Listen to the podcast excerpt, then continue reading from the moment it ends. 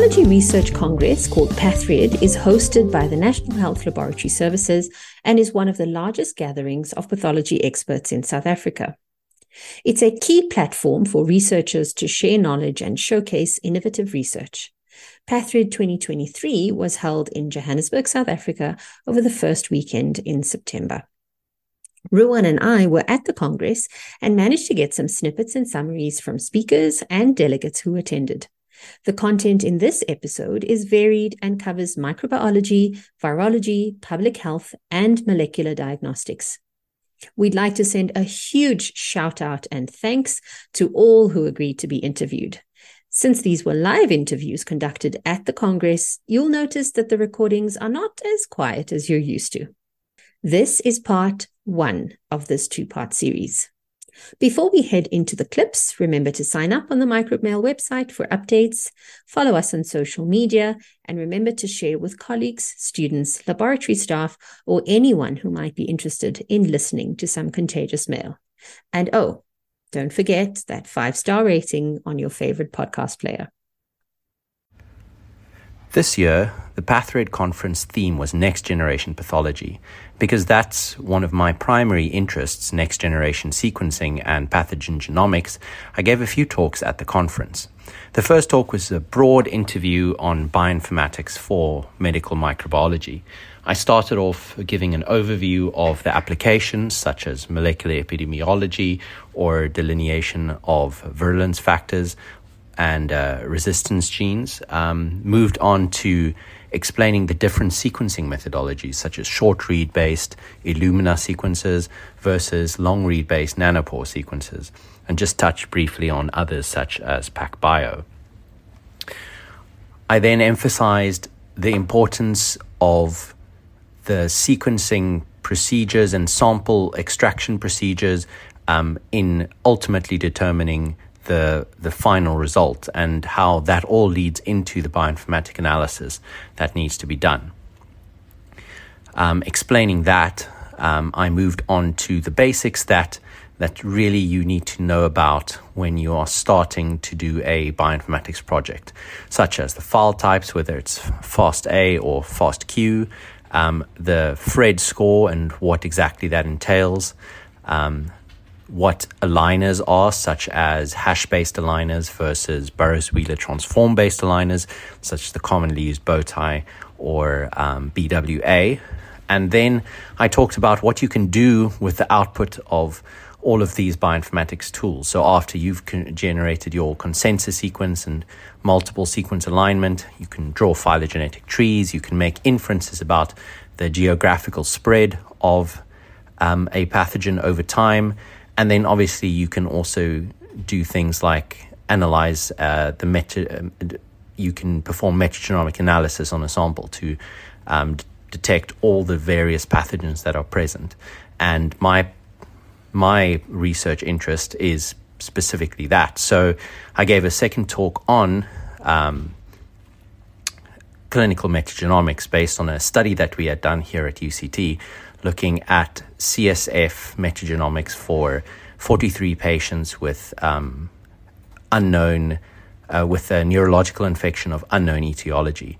We found quite good performance of metagenomic sequencing with a sensitivity of 76%, which is very much comparable to publications elsewhere in the world um, with the pathogens that we didn't detect being syphilis on two specimens, um, which which makes sense because syphilis is generally diagnosed um, with serological techniques rather than molecular detection um, of uh, syphilis DNA or Treponema pallidum DNA. Um, so that that made sense. Um, the other pathogen we didn't detect is Mycobacterium tuberculosis, which is what also dropped the sensitivity a little bit. Um, but that again also makes sense. Mycobacterium tuberculosis is notoriously difficult to detect in CSF using molecular techniques. And then the the other talk that I gave was on implementing a in-house diagnostic test versus a commercial assay and the the benefits and disadvantages of either approach such as commercial assays which might be more expensive but they're they're often easier to implement um, while in house developed assays are quite flexible and you can rapidly adjust to the needs of the laboratory, but um, are dependent on multiple, comp- often dependent on multiple components, each of which has um, its own supply chain. And if one component breaks down, that might result in the entire assay not being being offered at your lab. So considerations when implementing these two types of assays. And that that was my talks. Hi, so I'm here with Jonas Gebrekristos, and um, he just presented in a session that I attended. So, Jonas, can you tell me a bit about yourself? Yeah, my name is Jonas. I work at the Greenpoint TB Laboratory, uh, Cape Town. I'm the TB lab manager there. I've been working in TB department for the last 15 years. Okay, great. Um, and tell me, which uh, session did you present in, and what was the title of your talk? So the session was in microbiology, TB session to be specific, and the title was something from nothing: sensitivity of expert ultra um, on contaminated cultures for TB detection and rifampicin resistance. Awesome, that sounds really interesting. Can you maybe give me just a few brief points and a take-home message from your talk? Okay, so in this thing is we are just looking at rescuing some results from specimens, otherwise they would have been discarded. So by doing ultra on contaminated cultures, we can clearly indi- um, inform clinicians the result of their patients instead of waiting for weeks or months or not even get the specimen uh, submitted from the patient. That, that's fantastic. Mm. Um, and uh, just a just a last question: Were there any interesting questions from the audience, or maybe a question that you wish they asked you? Uh, there were some uh, questions that came up uh, because um, they were asking how can they actually implement this in their setting, which I encourage them. So this is a proof of concept we are actually providing to the to the labs, and it's up to the labs to take on this um, assay and do it. Um, I mean, implement it in their setting. Oh, thanks so much, Jonas. That's uh, was a really great talk and a really nice session. And I, I believe you you chaired the session as well. So um, kudos, it was great. And also, happy birthday! It's Jonas's birthday today. I, I, I promised I wouldn't, but I, I couldn't help myself. Hi there. So today I am with Professor Felicity Burt, and she is a virologist. Felicity, can you tell the listeners a little bit about yourself? Okay, so thank you. Thank you for inviting me to have a chat to you. So, um, I'm, an, I'm from the University of the Free State and NHLS, it's a joint position. And I've worked on arboviruses and viral hemorrhagic fevers throughout my entire career. I have a research group in Bloemfontein that, and we investigate arboviruses of medical significance. Okay. That's perfect. I, I, also hold a, a SARCHI chair in um, vector-borne and zoonotic pathogens research. Excellent. And you presented this morning at the virology workshop. Can you tell us what the title of your talk was? Okay, so um, I did a session with one of my colleagues. We were looking at emerging viral infections. Um, so she initially presented to give the background and the principles of why we see um, emerging infectious diseases. And then mine was sort of a follow up as to give some examples of various arboviruses and viral hemorrhagic fevers that have emerged and to discuss um, a couple of outbreaks and why those pathogens may have emerged and how that outbreak was brought under control. Can you give us a quick summary of the pathogens you discussed? I find it quite fascinating. Okay, thank you, thank you. so do I, but I'm very biased. Um, so I selected pathogens, three that are transmitted by mosquitoes and three that are tra- transmitted by um, ticks. So the ones that are transmitted by the mosquitoes, um, I selected one called Zika virus, which caused a huge outbreak in South America in 2015. Prior to that, it was not considered to have been associated with any significant disease. And during that outbreak, it was um, identified as a cause of severe congenital deformities um, in, in babies born to mothers that were infected during pregnancy. and it was also associated with the um, some patients developing the Guillain-Barré syndrome. So we now associate this with severe neurological um, complications. Um, that was brought under control probably by the um, extent of the outbreak and what we refer to as herd immunity. Um, initially, when it was brought into South America, it was a naive population, non immune population, and probably the extent of it, remembering that a lot of arboviruses cause asymptomatic infections.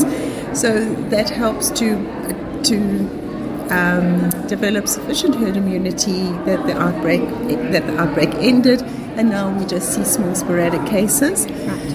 I also covered um, yellow fever, which has a long history of mm. infections, and for that we have a highly efficacious vaccine. So I included that one to give a little bit of the history of it, which goes back to the 1600s, mm. and how it was identified as being transmitted by mosquitoes.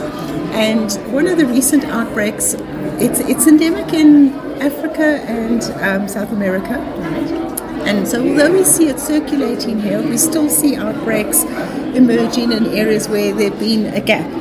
So, Angola hadn't had an outbreak for about 30 years, mm-hmm. there was quite a significant one in 2016. But because there's a vaccine, it's much easier to control and reduce the number of cases. Right. This causes something like a 40 to 50% fatality rate, so it does have significant medical um, medical significance. Yep. The other thing from that is that the mosquito that's primarily responsible for transmitting it belongs to the Aedes species, mm-hmm. and with global warming, movement of people and populations, mm. and tires and things like that, we've seen this this um, mosquito spread um, to other parts of the world, including Europe, etc. And it is also present in Asia. Mm. So if we have imported cases of infected people, there is a potential for it to establish itself oh. in an in area where it is not currently endemic. Mm. So that's one of the concerns with yellow fever. Right. There's a vaccine, but we need to watch it. Um, then the other mosquito-borne one I selected is actually has a very low fatality rate, mm-hmm. but causes severe arthritis, chronic, debilitating arthritis, chikungunya. Mm. Um, now that one's we sort of associated it with circulating in Africa. And then in 2004, it spread out of Africa into the Indian Ocean Islands, across to India, and then in 2013, it moved across to the Americas. Um, the, one of the reasons I also included that is one of the things that will facilitate the spread of this virus is a little mutation in the envelope gene, an adaptive mutation that has allowed it to adapt to a new vector. Oh. And that new vector is what we call a highly invasive mosquito, Aedes albopictus. Okay. And that mosquito's distribution has also spread around the world quite significantly in the last 20 years. So things like that play a huge role in um, spreading these viruses around. Mm-hmm. And then I discussed Congo fever, which is a mosquito, uh, sorry, a tick-borne virus that we have in South Africa. Yes. Its distribution is really associated with its its vector, which is a hylomitic, and we've, we've seen it mostly in Africa and Asia, but there's huge concern that with global warming and spread of the ticks, mm-hmm. that we're going to see it in other parts of Europe. Um, so it causes a viral hemorrhagic fever, 50%, uh, sorry, 30% fatality rate. It's emerged in a number of places in recent years, and in southern Europe, we're seeing it now in cases in, in Spain, in Greece, and uh, um, Turkey has a huge number of cases.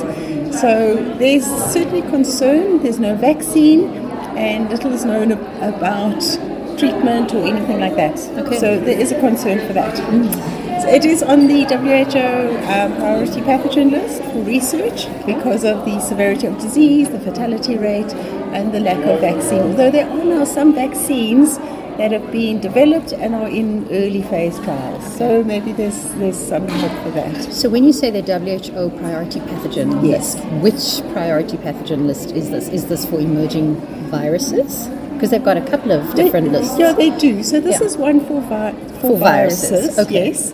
Um, and it's it's focusing on which pathogens should research be focused on, right. so that we can de- um, develop vaccines and antivirals to know more about it. But a lot of these lists are also currently being updated. But Congo, I think, will still stay on it. Okay. So then I've just selected two other tick-borne viruses. Mm-hmm. Um, they're actually quite focused in their geographic region. Right. Um, one is in China, but it was first identified in 2009. Mm-hmm. Since then, there have been about 10,000 cases, which is quite a high number of cases and a 45% fatality rate. Okay. So it's been seen in China, Japan, Thailand, Myanmar, and Vietnam.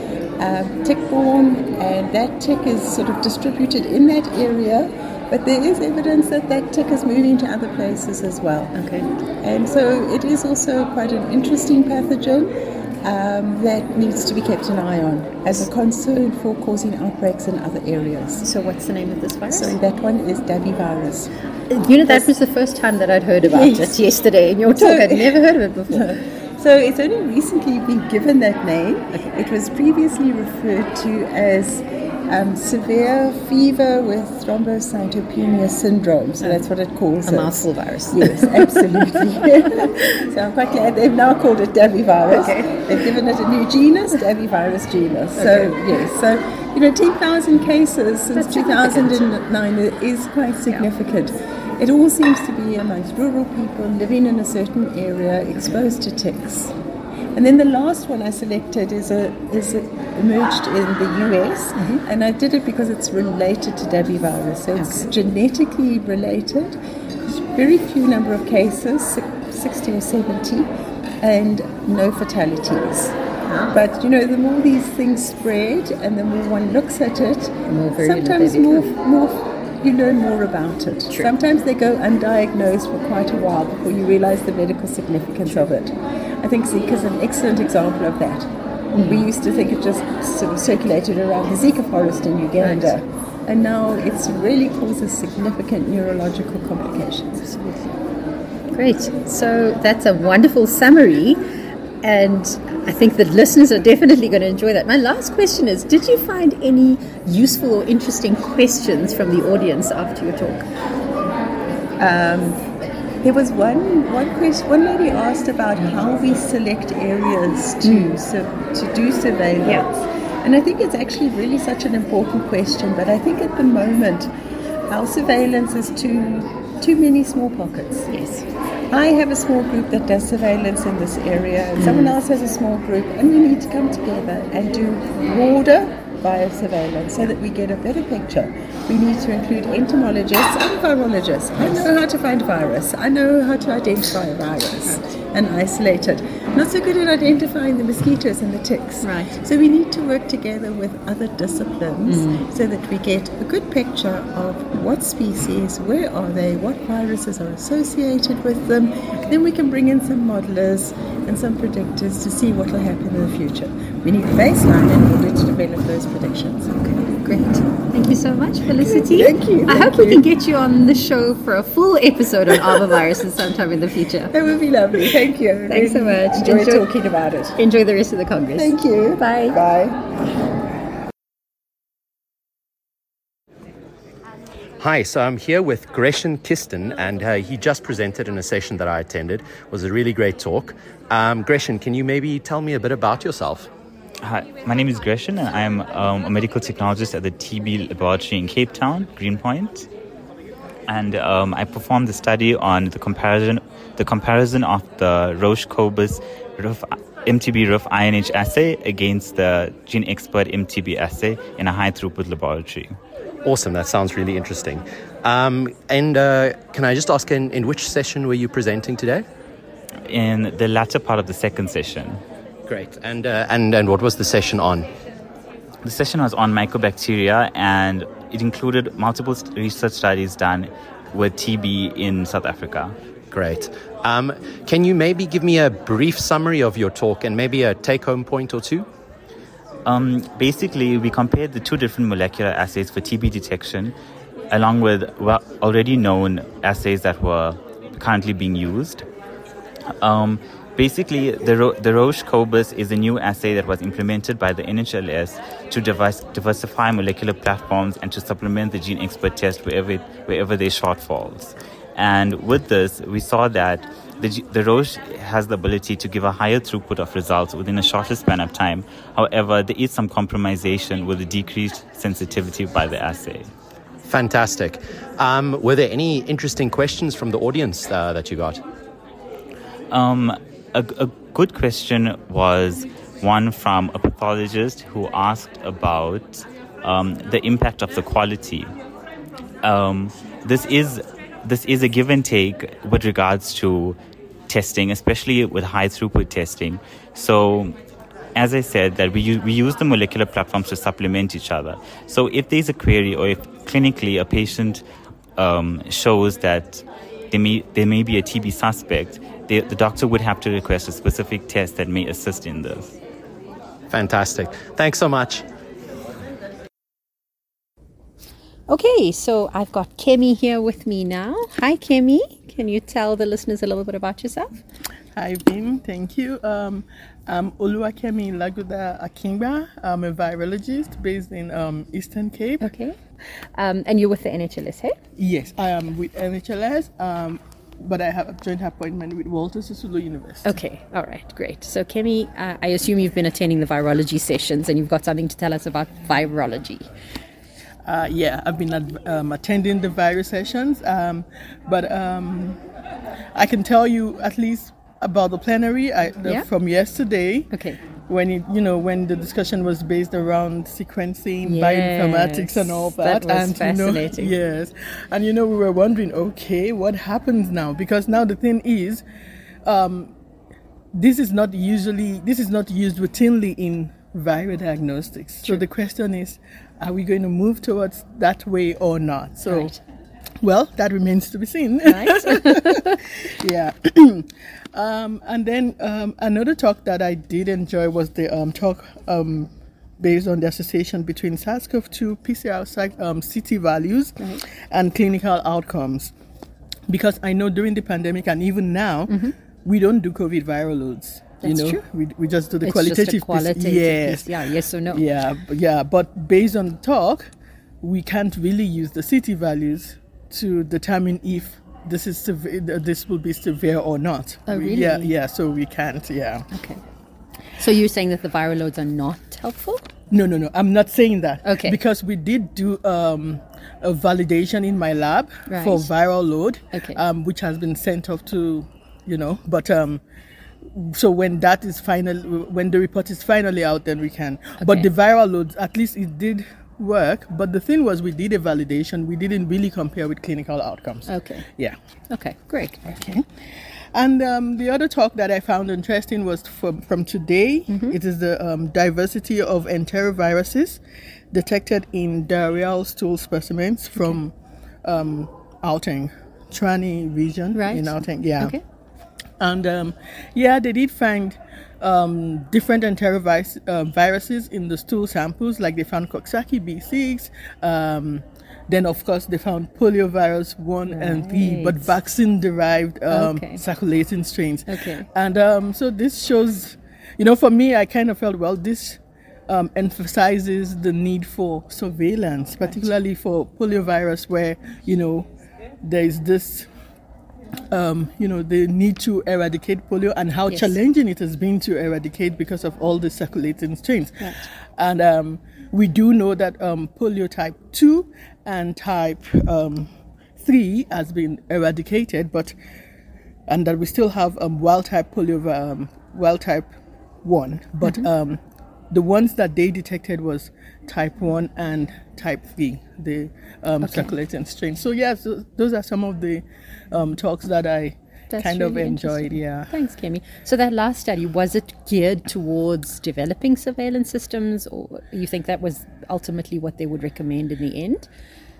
I don't think it was geared towards surveillance because it was a master's student from University of Pretoria. You Okay. know, that, um, the surveillance for poliovirus at least will be, you know, it wouldn't be from From the university, From it would be the yeah. NICD, yeah. But for me, it was surprising that you know they were able to, you know, like they picked it up and then from the results we see that okay, this is what is circulating. So it means that we have these viruses circulating still Yeah, circulating in the So, environment. yeah, so Yeah.